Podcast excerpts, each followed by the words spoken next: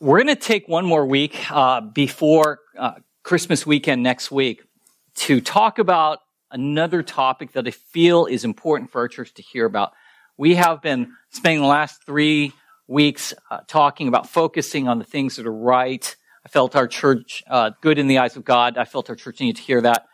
Um, and we've been talking about a lot of topics that um, I, I, think are just very specific, uh, talking about the uh, anger of man and the righteousness of God, as well as other topics. And today I want to talk about enduring in faith to the end of the age, enduring until the end of the age in faith, because I think it's very important.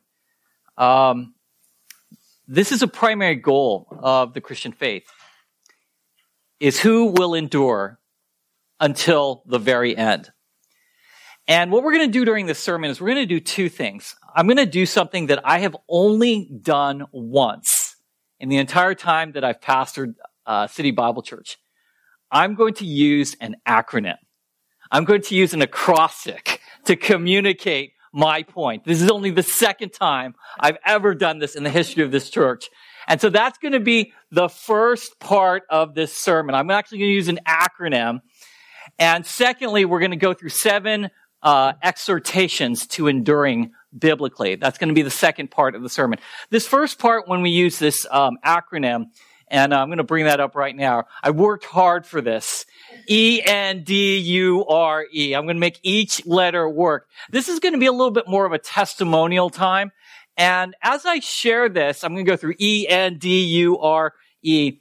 Uh, I want you to ask yourself, do I see this uh, in my own life? Do I see this in the life of other people that I've been around in in church? And uh, hopefully, this will give some uh, a way of you looking at your own experience and saying, you know what, this is very common. I um, and will help provide a perspective on how to look at these things as well. So let me pray for our time together, and then we'll go into this. Father, as we come to you, we pray that um, we would remember that those whom you have brought to yourself, the enemy cannot snatch away. That he who endures until the very end of the age will be saved. That we are to work out our salvation in fear and trembling, and yet it is God who works in us for the good, and he will bring to completion the good work that you have started in us. And so, Lord, as we look at this important topic, may it instill spiritual confidence in us this morning that uh, we are yours, we will forever be yours. But also, Lord, may we have a renewed sense of urgency to warn others to examine where they are in their faith today, as Paul wrote to the Corinthian church. And so I pray you bless our time together. In Jesus' name, amen. So this first part, it's a little bit more testimonial. Uh, we're going to use this acronym, ENDURE. I'm going to talk about um, kind of a journey that I've gone on.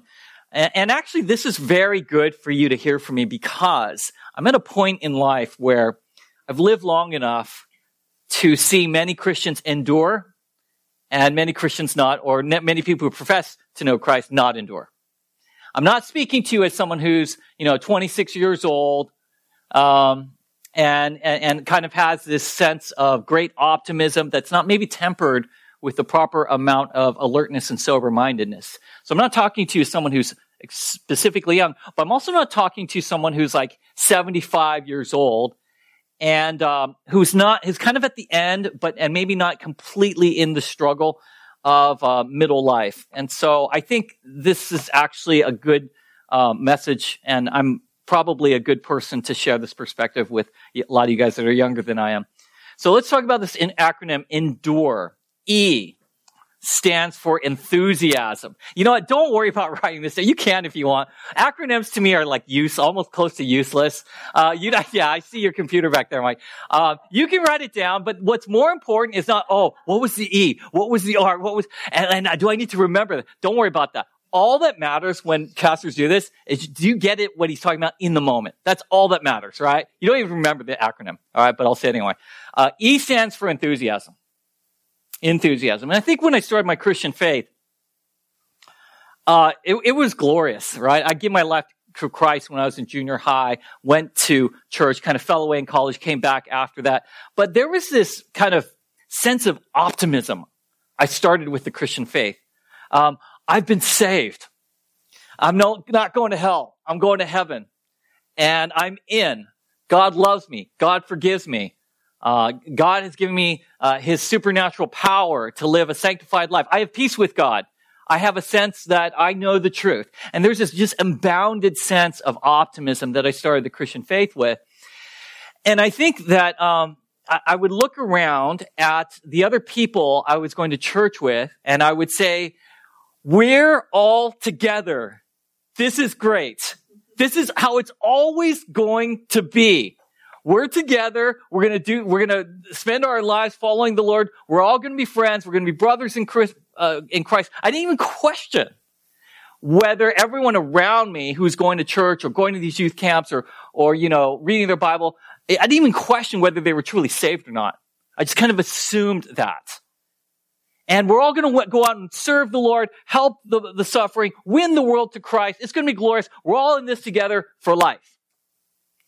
And so in the beginning of my Christian journey, I kind of started with this, just this enthusiasm. And I think that's very important, right? You, when, when you come to faith, you want that. You want, it, it's wondrous. It's like having a child. Everything is new. Everything is wonderful. Everything is, is beautiful. And, um, and then you realize that you're a slave for the next couple years to change their diapers, right? But that doesn't, you don't really think about that in the beginning. Let's go to the end. The N stands for now it's your turn to be tested by God and experience trial in the world to see if your faith is real. The N stands for now it's your turn to be tested by God and experience trial in the world to see if your faith is actually real. That's what the N stands for. All right.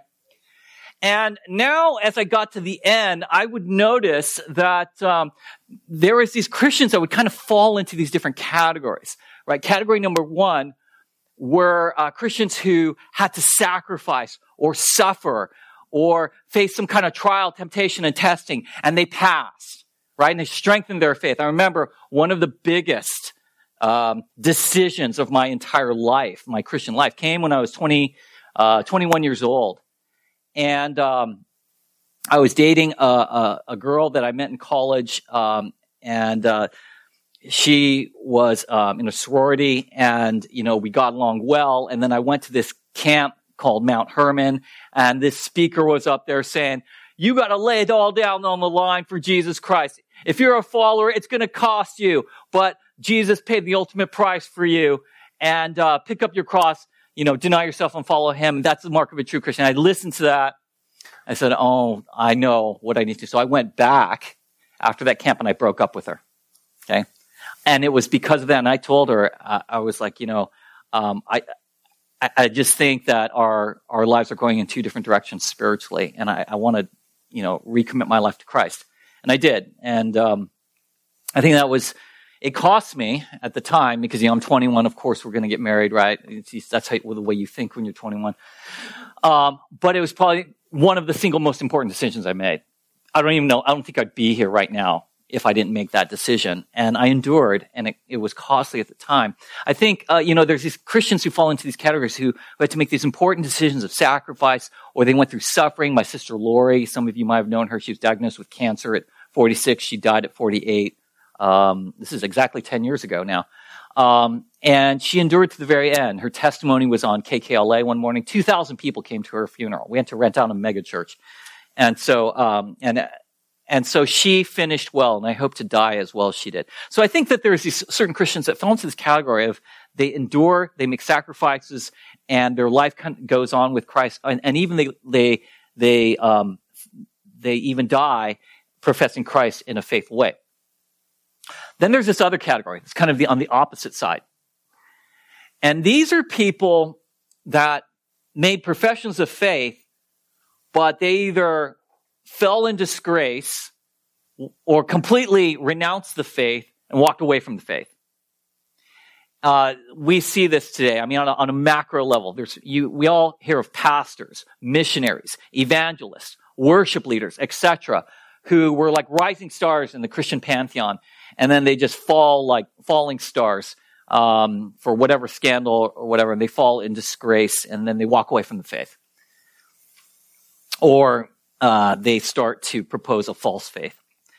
I, I, saw this personally in my own life. I, I served with so many people, people I looked up to, even people that were younger than me that I looked up to people, we used to do evangelistic youth rallies. I used to do this with, um, you know, some people and, and I, I met up, you know, one of the main guys. I really admired him. And then he completely fell away, got married, had five kids. I met with him in Pasadena one time when I ran into him randomly. He's like, it doesn't have anything to do with faith. Okay. Married someone who was not a follower of Christ. And I've invited him to this church. He's like, he just, and he just said straight out, probably not.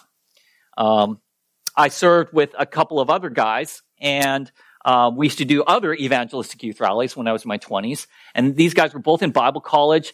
They're now both divorced. Uh, one of them's remarried. Um, one of them has completely renounced the faith. I've seen Christians get divorced, be unfaithful to their marriages, walk away from the faith, leave the ministry, all in disgrace, and they didn't endure. Okay?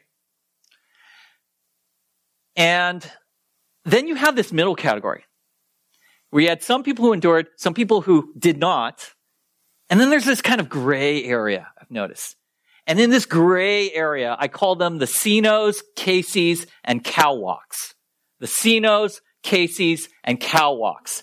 Those are more acronyms for you. Okay. CINO stands for Christian in name only. Christian in name only, a CINO. So they haven't completely renounced their faith. They, they, they say that they're Christian, but there's really no evidence. They're a CINO. A Casey stands for Christian, Christian at Christmas and Easter. This is the person who, they haven't completely renounced the faith, but they, they come on Christmas and Easter. And the cow walk. The cow walk is a Christian who's out in the world without the church. A cow walk. Christian without the church, out in the world without the church. And these are people who say, I'm a Christian. I don't need the church, but I'm, I'm just kind of living out my faith apart from the body of Christ. And, um, and then we come to the D. And I went through a phase of disillusionment. Disillusionment. And I, I, I thought about this recently, um, you know, as, as people have um, left the faith in the church. I, my daughter Darcy uh, showed me this book. I think she bought it at a used bookstore recently. It's called Who Is That? It looks like a real old book. This is just recently She showed me this book, and um, you know, she's wants to um, you know act in theater. We went to go see. We went to go see Little Women last night. Okay, our whole family in the theater production. That tells me my love for my the the girls in my family. Uh, but so it's who is that? The late late viewers guide to the old old movie players.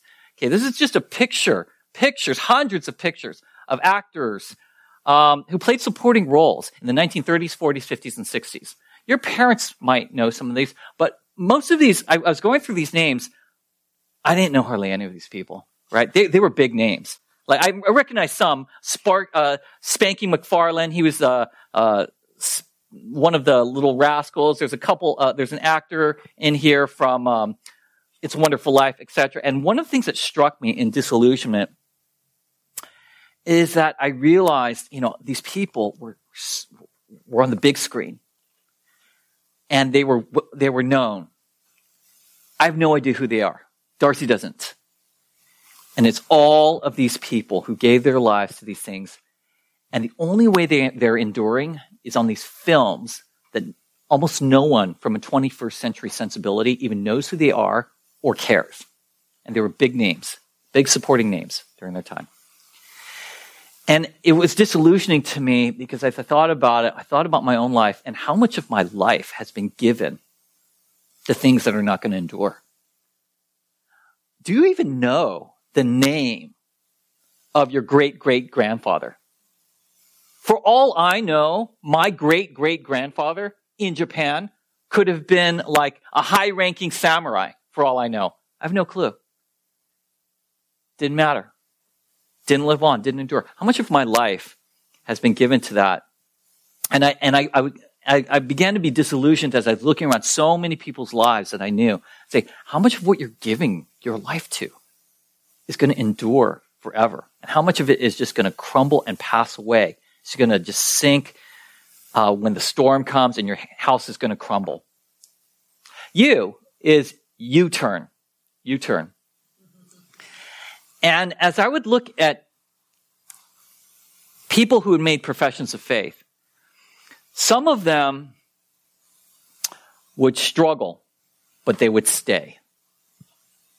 They went through some kind of suffering, some kind of loss. Their, their hopes and dreams were dashed, but they stayed with the faith. Other people, they struggled.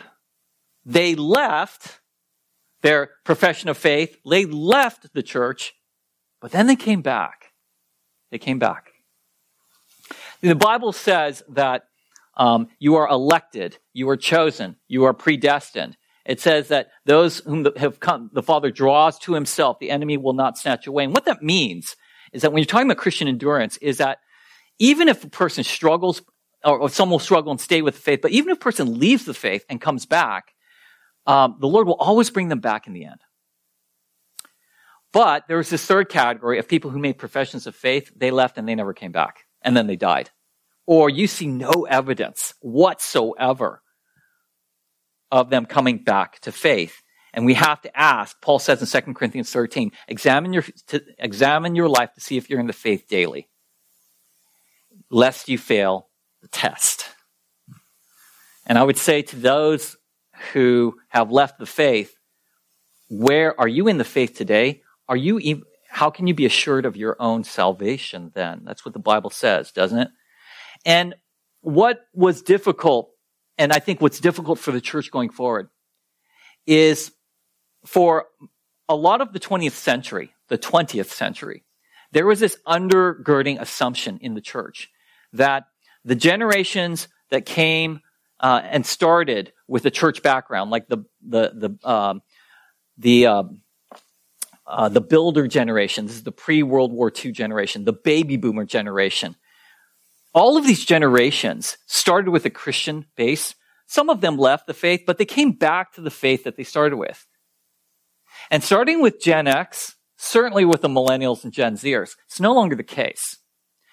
What you have in these generations, of which kind of I'm this first generation in America's history, by the way, Gen X, that didn't start with a Christian worldview. And so if you have a Christian foundation that you start with, leave, you can come back to that foundation. But what happens when you don't start from that at all?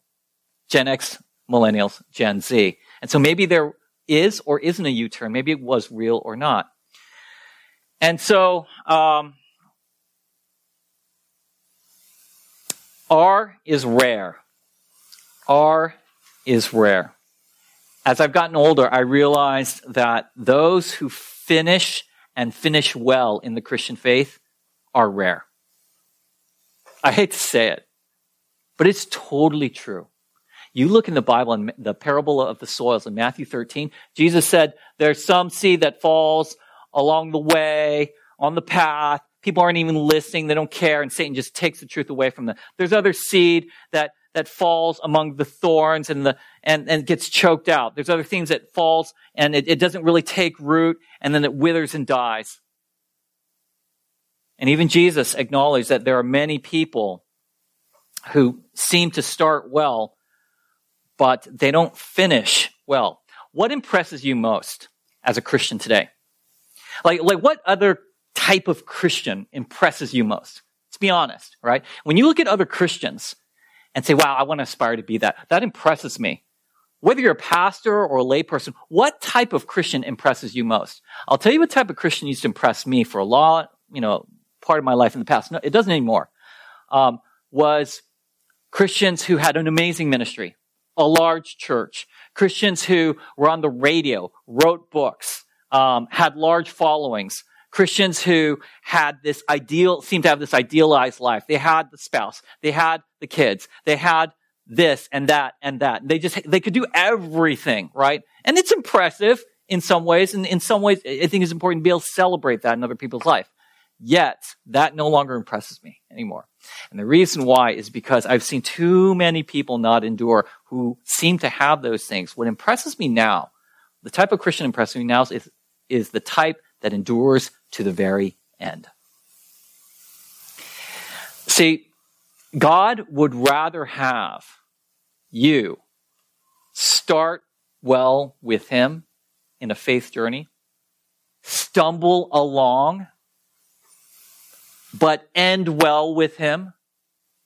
He'd rather have that than to have you take off like a rocket doing great things for God, but in the end, you crash land in your faith. And what impresses me most now, because I see how hard it is, is those Christians that you can have some bumps along the road, you can have some failures, but who is going to be here at the very end?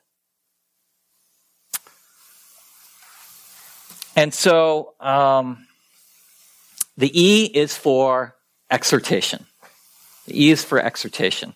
And so this is where we're going to get into some biblical exhortations. Um,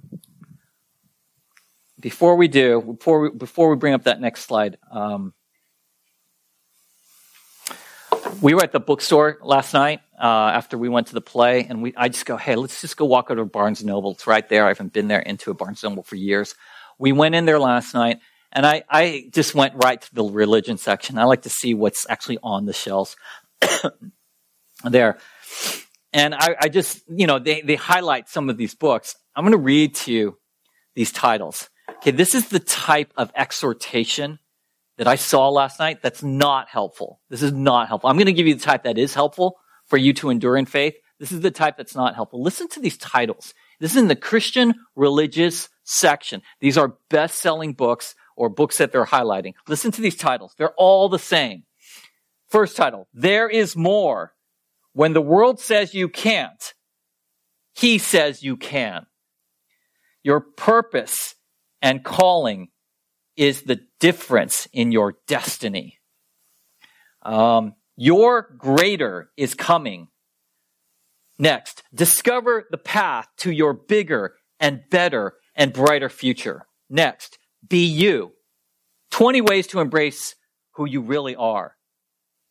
Next title, The Story of You, an Enneagram Journey to Becoming Your True Self.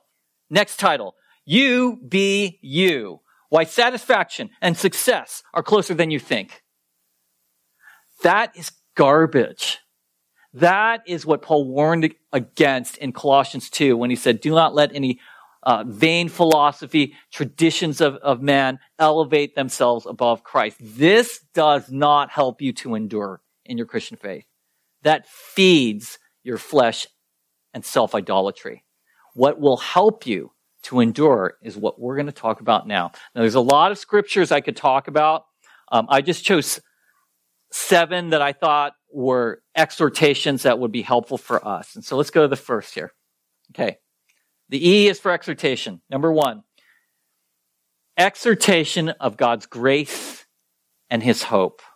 His grace and his hope. In Romans chapter 5, verse 1 and verse 2.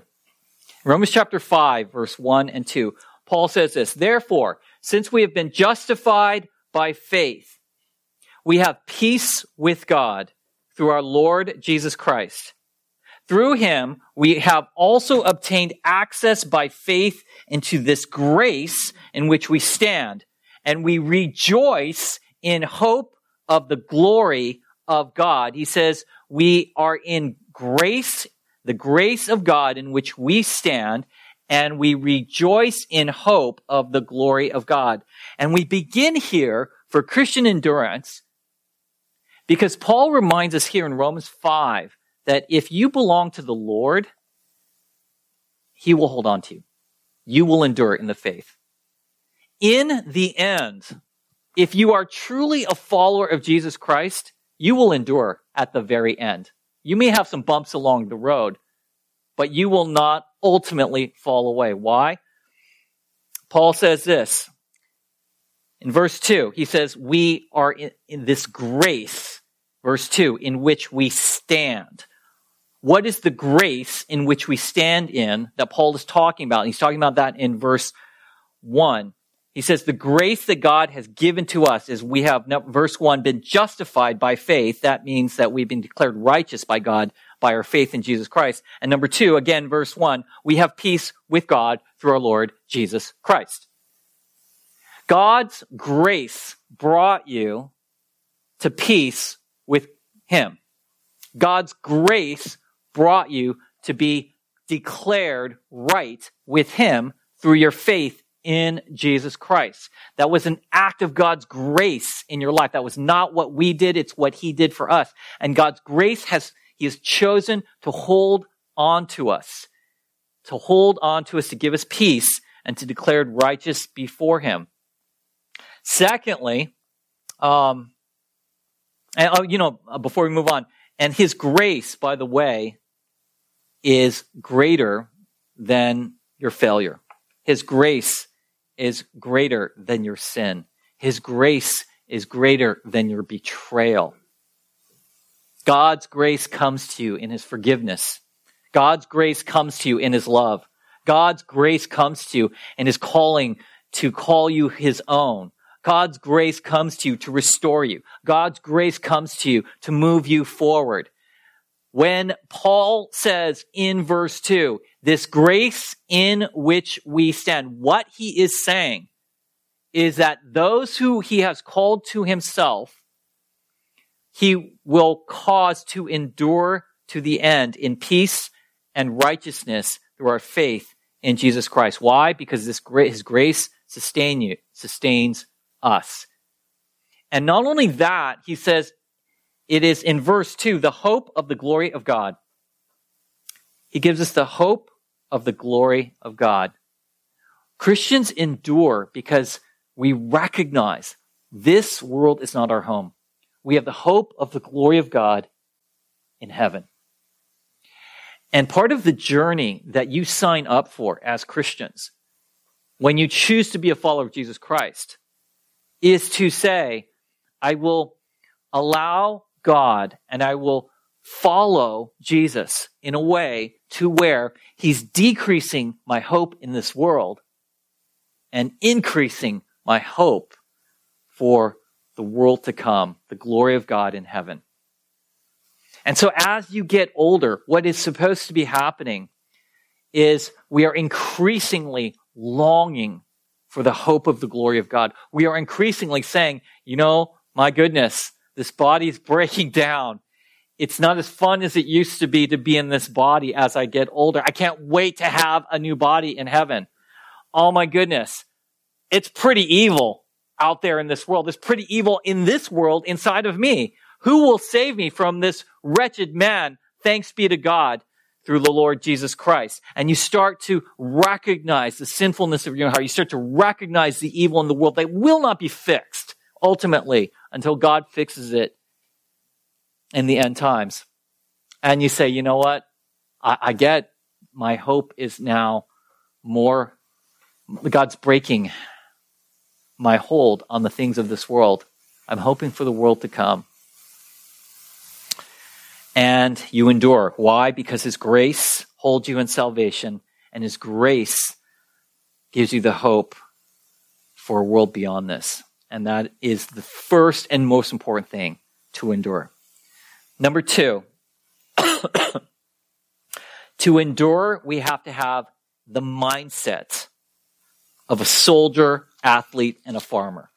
We have to have the mindset of a soldier, athlete, and a farmer. Turn with me to 2 Timothy chapter 2. 2 Timothy chapter 2, verse 3 and following. 3 through 7. 2 Timothy chapter 2, verse 3 through 7. We have to endure with the mindset of a soldier, athlete, and farmer. Every one of us comes to church with a metaphor of what we th- think church should be. What our experience, what we expect from the experience of church. What is your metaphor? What metaphor do you have for what you think your experience of church should be? Some people have the metaphor of a classroom. I will come to church, I will sit passively, I will learn, and then I will leave when the bell rings. It's a classroom experience. And there's an aspect of church that's like that. Some people think of church with the, uh, the metaphor of a, uh, a, a, a recovery center, a hospital. I come to church when everything is broken down in my life and when it gets fixed, I don't have to be here. Some people look at church as a wellness center. I come to church because uh, it helps me to, to live my best life now. Some people look at church as a club. I come to church because there are people here who like to do the kind of things I like to do, who look like I am. There's some truth to some of that at some level, but one of the dominant metaphors in the New Testament, actually in the entire Bible, from Genesis chapter 2 to Revelation chapter 20, that's almost the entire Bible, is the metaphor of war, the metaphor of struggle.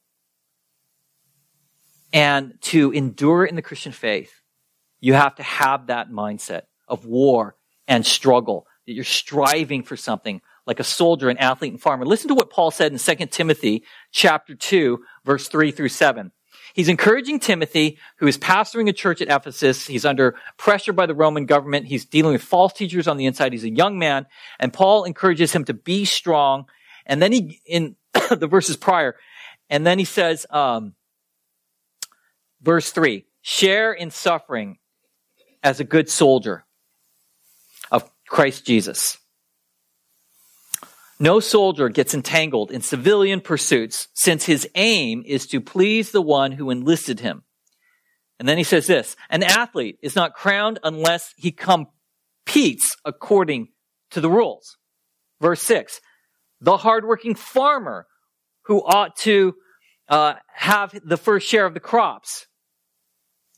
You should be a hardworking farmer who ought to have the first share of the crops. You should be that person. He says a soldier, an athlete, and a farmer. A soldier who is focused on pleasing the one that he serves, his commanding officer. Verse 5, again, an athlete who competes according to the rules, who's striving, who's focused to win the race. A farmer who is working hard to receive his reward. And this is the mindset we have to have, you guys. Do you see yourself as a soldier? Do you see yourself as an athlete? Do you see yourself as a hardworking farmer? See, a soldier is one who engages in war. Says it doesn't get involved in civilian pursuits.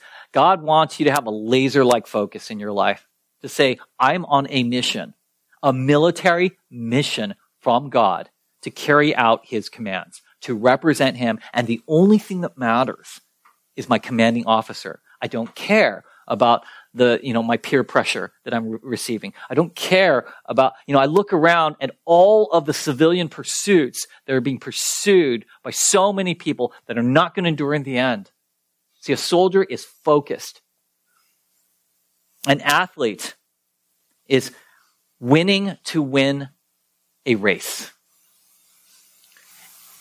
You run a marathon. Lorraine has run a marathon. She ran the LA marathon. That was hard. You know, it took her like four hours. Hottest day on record. You did that like 20 years ago. And, uh, but she was focused. She trained for six months for that. She went from a non-runner to completing the marathon in six months on the hottest day on record, the LA marathon. Uh, but she had to train hard and she was focused and she was going to finish. Some of the people she was training with and ran, you know, they had to get taken away in an ambulance, right? Or they didn't finish, but Lorraine finished to her credit. Um, we should be the same way. We are focused on winning the race. You have to see this as a race, and you have to see it as hard training to be a Christian. And finally, a farmer. You're going to receive um, the reward in the end. You want to focus. We're working, we're planting, we're watering here in downtown LA and Cerritos, whatever that is, but we're going to reap. We're going to reap here and we're going to reap in eternity. Number three, to endure, remember we start with God's grace and the hope that He's given to us. We have the mindset of a soldier, athlete, and farmer. Number three, we stay in fellowship with other believers. We stay in fellowship with other believers to endure in the Christian faith. Um, Roman, uh, Hebrews chapter 10, verse 24 through 25 says this writer of Hebrews. And let us consider how to stir up one another to love and good deeds, Not neglecting meeting together, as some are in the habit, people who are not enduring, but encourage one another, and all the more as you see the day drawing near. The writer of Hebrews says, you know, there's some people who they stop meeting together with the church. Verse 25.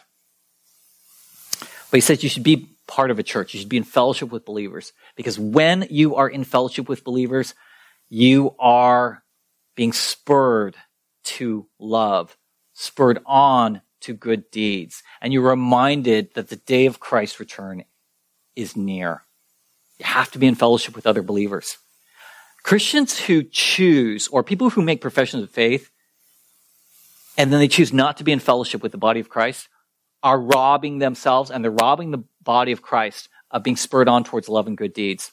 You forget that the judge is coming back when you're not in fellowship with believers.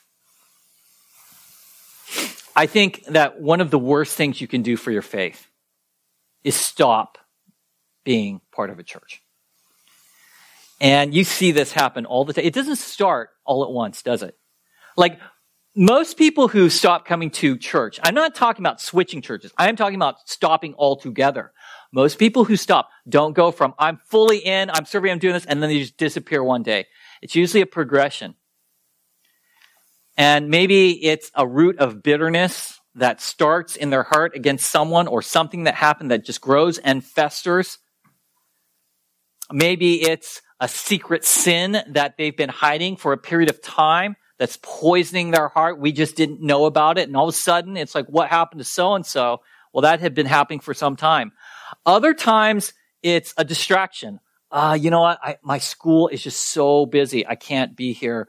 I'll come back, you know, when finals are done. My career is so important. It's, it's just such a busy season at work. I'll be back in three months.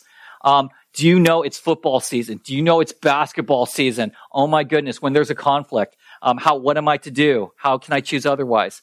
And sometimes it's just a distraction, but other times people just come and they say, you know what? I can do this on my own. I don't need this thing. I don't need, I, I know what I know. I know what's right. I'll go do my own thing. I don't need this accountability. I don't need you guys. I already know what's right and what's wrong. And what's happening is that is actually that decision to leave fellowship with the body of Christ. One of two things is happening, maybe both. One, it is really indicative of what's already happening in the person's heart. And that's just the outcome of them leaving. Or number two, they end up leaving and it accelerates their decline. If you're going to endure in the Christian faith, you must be part of the fellowship of believers. Number four, we need to exit ungodly company. If you're going to endure in the Christian faith, you need to exit ungodly company. There's a lot of verses. I'm not going to read them. I'm just going to reference them. In Deuteronomy chapter 8, when God's people are coming into the promised land, Moses turns to God's people in Deuteronomy 8 and he says, look, when you go in there, don't let your kids marry the pagan people's kids of the pagan land that you're taking possession of. Why? Is because if you let your kids marry the kids of uh, families that do not worship the Lord, you know what's going to happen, Moses says? He says, your kids will be the ones to leave the faith. Your kids will be the ones to be led astray. Your kids will not lead their kids to Christ or to God. Your kids will be the ones to fall. And so Moses says, do not let your kids be yoked together with people who do, do not worship the Lord. The book of Proverbs says over and over again, stay away from the immoral woman. Stay away from the unruly woman. Stay away from the angry person. 1 Corinthians 15 says, bad company corrupts good morals. Paul's quoting there a Greek dramatist there. Exit ungodly company. I, I gave this message one time at a youth camp. They got super mad at me for giving this message. I went through the book of Proverbs, all the warnings. I was talking to these teenagers. I said, look, let's be real. Some of you, you're, you're with, you're around friends at school and you know that they're bad for you. And you're just like, well, you know, whatever, or maybe I'll lead them to Christ. But like, none of you ever do. Let's be honest. And so the Bible actually says, stay away from this person, this, and just reading them the verses and making commentary. And then this, you know, one of the leaders got super mad. They called the youth leaders together and they confronted me. Are you saying that we're not supposed to, you know, lead people to Christ? Are you saying, isn't that unloving to separate from people? I'm like, what are you talking about? This is exactly what the Bible says. And they couldn't grasp that. They couldn't grasp it. The Bible says just as much about separating from the wrong people as it does about loving people. And so, um, which they apologized to me afterwards, you know. But it took like two years to apologize to me, but that's okay. Um, one of the worst things you can do is to date or marry an unbeliever. That is one of the worst things you can do for your profession of faith. You will almost guarantee that you don't endure. I know God will hold on to you, right, if you're truly a believer. But as far as your decisions are made, when you see that happening with your friends, you got it. It's a red flag. That's urgent. That is push the ignition button. You're rocketing towards them saying, bro, you know, rethink your ways, rethink your decision. You're going down a path that leads to destruction. You, all right, let's move on. Number five, if you're going to endure,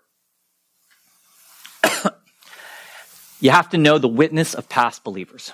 You have to know the witness of past believers. Hebrews chapter 12, verse 1 and 2.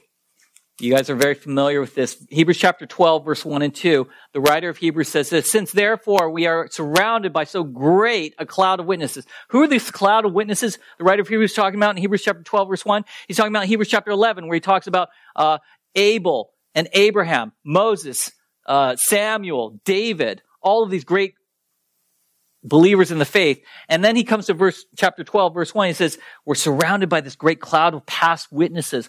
Let us also lay aside every weight and sin which clings so closely to us. Let's run with endurance the race that is set before us. And then in verse 2, he says, Go to look to Jesus, the founder and perfecter of our faith. He says, the writer of Hebrews, look to the past saints. Look to the past believers. And in this context, he's talking New Testament to the Old Testament saints, but it's very true too for the saints that have come after biblical times.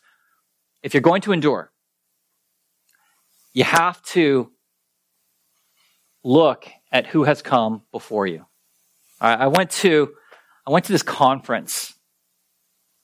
I don't know, two months ago. Was it two months ago? We went to the Puritan conference. A month and a half ago, whatever it was. Uh, I think it was like October. It was October, right? Keenan and I went to this conference. Uh, it was on, on the Puritans. And it was great. It was a three day conference. And I, I, will tell you what struck me was how amazing these men and women were. Like, you know, the Puritans, they, they came after the Reformation largely in England, and they, they said, we're going to reform peace, pe- people's personal walks with the Lord. Um, they didn't reform the church as much as they thought, but listen to this. The, how the Puritans endured. Some of the biggest names from the Puritan movement, I was just blown away with. A guy named Richard Baxter. These are all Puritan pastors. Richard Baxter, this guy didn't get married until his late 40s. And he endured in ministry all that time until his late 40s, and then he got married. And that's a long time to endure in Christian faithfulness, not being married as a pastor. A guy named John Flavel, his Presbyterian pastor, Puritan pastor. Three of his wives died during his ministry. Three wives. Got married three times, three wives died. A guy named Matthew Henry. Matthew Henry, a lot of you guys know him, Puritan pastor, but he wrote the Matthew Henry commentary right? Some people still use that today. That was the first commentary I ever read. Um, William, Matthew Henry, his first wife died, and four children died in infancy. He had to endure through that through his ministry. Listen to this John Owen, one of the greatest Puritan pastors. He was a pastor for many uh, years. He taught at Oxford. John Owen had 11 children uh, him and his wife had 11 children. 10 of them died in infancy. Think about enduring through that in your ministry. 10 out of 11 of your children die in infancy. Um, I look at men like this. I'm going, you know, what do I have to complain about? You know, this actually encourages me to endure in ministry. These men, these men were like preaching and then they died of strokes, that kind of thing. They died of tuberculosis, you know, and, and they're faithful in ministry. We, we, we think of these people because we don't know them, like, oh, it, it just all went well with you. That's not true. These men had to endure tremendous hardship, and they are who they were because they endured. Uh, one more quick example. Um, I was reading the Foxe Book of Martyrs maybe about 10 years ago, and there's just one example that completely stuck out to me. I think it's because my kids, you know, were really young at the time. A guy named Graham Staines. You've never heard of him. Like he was a missionary, Australian missionary uh, in India. Uh, to um, he went with the Evangelical Missionary Society to um, a leper colony in an area called Odisha. Odisha, that's in India. So he's an Australian missionary. Goes in 1965 to India, and he he ministers in a leper colony, and, and he ends up, he ends up doing this for like 34 years. Okay, in India, doesn't get married till like his early 40s and uh, in 1999, he he was you know in a jungle area. Him and his 10 year old boy and six year old boy, you know, they were uh, ministering in an area, and they decided to go to sleep in their car because it was cold. There was a warring tribe nearby. 50 of them came by and burned them down in their own car. Burned their car down. Graham Staines and his two boys just woke up, ruckus, and then they set the car on fire. His wife, um, Gladys actually continued on the ministry for another four or five years after that in India. Think about the endurance of that after losing that, right? That grieves me deeply, especially as a parent, but it actually encourages me in endurance when I see the sacrifices, the suffering, how these men and women endured in Christian faithfulness, not getting married till late, dying, having people see people die around them and continuing on in faith. We need that witness. Number six, uh, we need to endure for the sake of the elect. Endure for the sake of the le- elect. Two more, you guys hang in there. Second Timothy chapter 2, verse 10. Second Timothy chapter 2, verse 10. Paul said this, Therefore I endure everything for the sake of the elect. That's those chosen by God. That's what elect means 2 Timothy 2 verse 10. Therefore I endure everything for the sake of the elect that they also may obtain the salvation that is in Christ Jesus with eternal glory. Paul endured, he is writing this, 2 Timothy, from a prison cell called the Mamertine prison in Rome. I visited that room, uh, you know, this summer. I stood in the dungeon where Paul wrote this epistle from. It's dark, it's dank, it's secluded. It's about half, maybe about uh, a half the size of this room. And he's sitting there and he's writing this letter and he says, I endure all of these things for the sake of the elect, for the sake of believers. I'm sitting here getting ready to die under the sentence of death as an enemy of the state. And I'm enduring it. Why? For the sake of the elect. You need to endure. Parents, you need to endure in your faith for your children, for the sake of the elect. You never know how your endurance in Christian faith will be used to reach the elect, whether it's your children or it's your relatives or it's your friends who are not believers or it's other people who visit this church. You need to endure for their sake. Finally, number seven.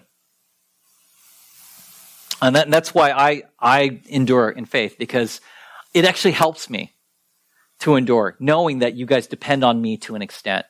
I need to endure in the faith to encourage you. I need to endure in the faith for the work that we're doing to reach people.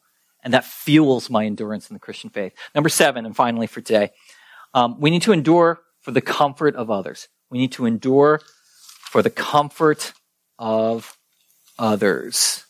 In Second Corinthians chapter 1, verse 5 and 6. Paul says this. First, 2 Corinthians chapter 1, verse 5 and 6. For as we share abundantly in Christ's sufferings, he's talking about himself, he's suffering for Christ. So through Christ shall we share abundantly in comfort too. Christ comforts him in his sufferings. Verse 6. If we are afflicted, it is for your comfort and your salvation and if we are comforted, it is for your comfort, which you experienced when you patiently experience, when you patiently endure the same sufferings that we suffer. Our hope for you is unshaken, for we know that you share in our sufferings, you will also share in our comfort. Paul was writing to the Corinthian church and he says, one of the reasons why I endure is because I know that I have suffered. You're going to suffer. I've been comforted by the Lord. I'm enduring in faith. So that may that be a comfort to you in your own suffering that you endure in your faith. Okay, Friday night, um, there was this teen night as part of our, our, our um, homeschooling group. And, uh, we were, our house was kind of a meeting point and, um, some of the parents were dropping their kids off at our house and then, you know, another parent was going to take them to another house. And one of the parents pulled up and Lorraine had just been telling me about this homeschooling family. This woman has just gone through this time of great trial. Her dad, stroke, all these, you know, massive health issues, uh, nursing homes, hospital. This has just been insane for the past four months. Um, just been physically exhausting on her. And I just, you know, saw her and I just go, Hey, Rebecca, how's it going with your dad? And so that's all I said, right? And just a floodgate of sharing went on and on and on. And, but I could relate. And I listened to her and I just went full Morpheus on her from the Matrix. And I said, you know what? Um, there is a difference between those who uh, know the path and those who have walked the path. And I said, Rebecca, you're talking to someone who has walked the path that you are on with my own family. And, um, and so I know, I feel your pain. And it was like she was so relieved to talk to someone who understood. I talked to someone else recently from this church, and I basically said the same thing. They said, like, oh my goodness, I'm going through all this stuff. And I said, I know exactly what you're going through. I've gone through this. And all they said back to me was, you know what? It's not anything that you said during this lunch that helped me in terms of what to do or not to do. The biggest thing you said to me is that I understand. I have walked the path that you are on. And just knowing that there's someone else who understands what I've gone through um, is all I need. Sometimes you endure through your own suffering because God just wants to, hey, it may be the purpose of our lives, part of the purpose of our lives, is to serve as a comfort and warning to others, right? And we got to accept that as Christians. That is the reality. God wants to use our suffering to comfort others. And it is a privilege to be in that place. Let's close in prayer.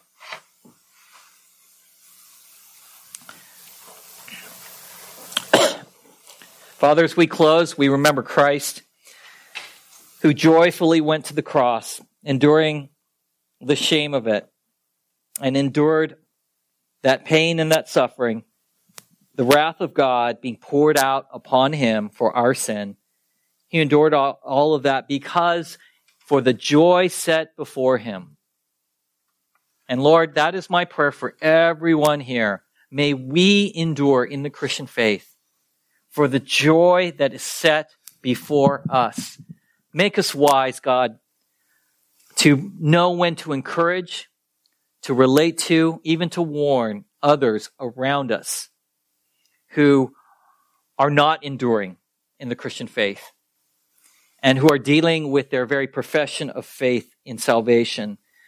May we have the courage to say the hard things. May we have the wisdom to say the uplifting things, Lord. And may we accept what we need to endure through because we know that the hope of the glory of God is worth it. May we know that, Lord. In Jesus' name, amen.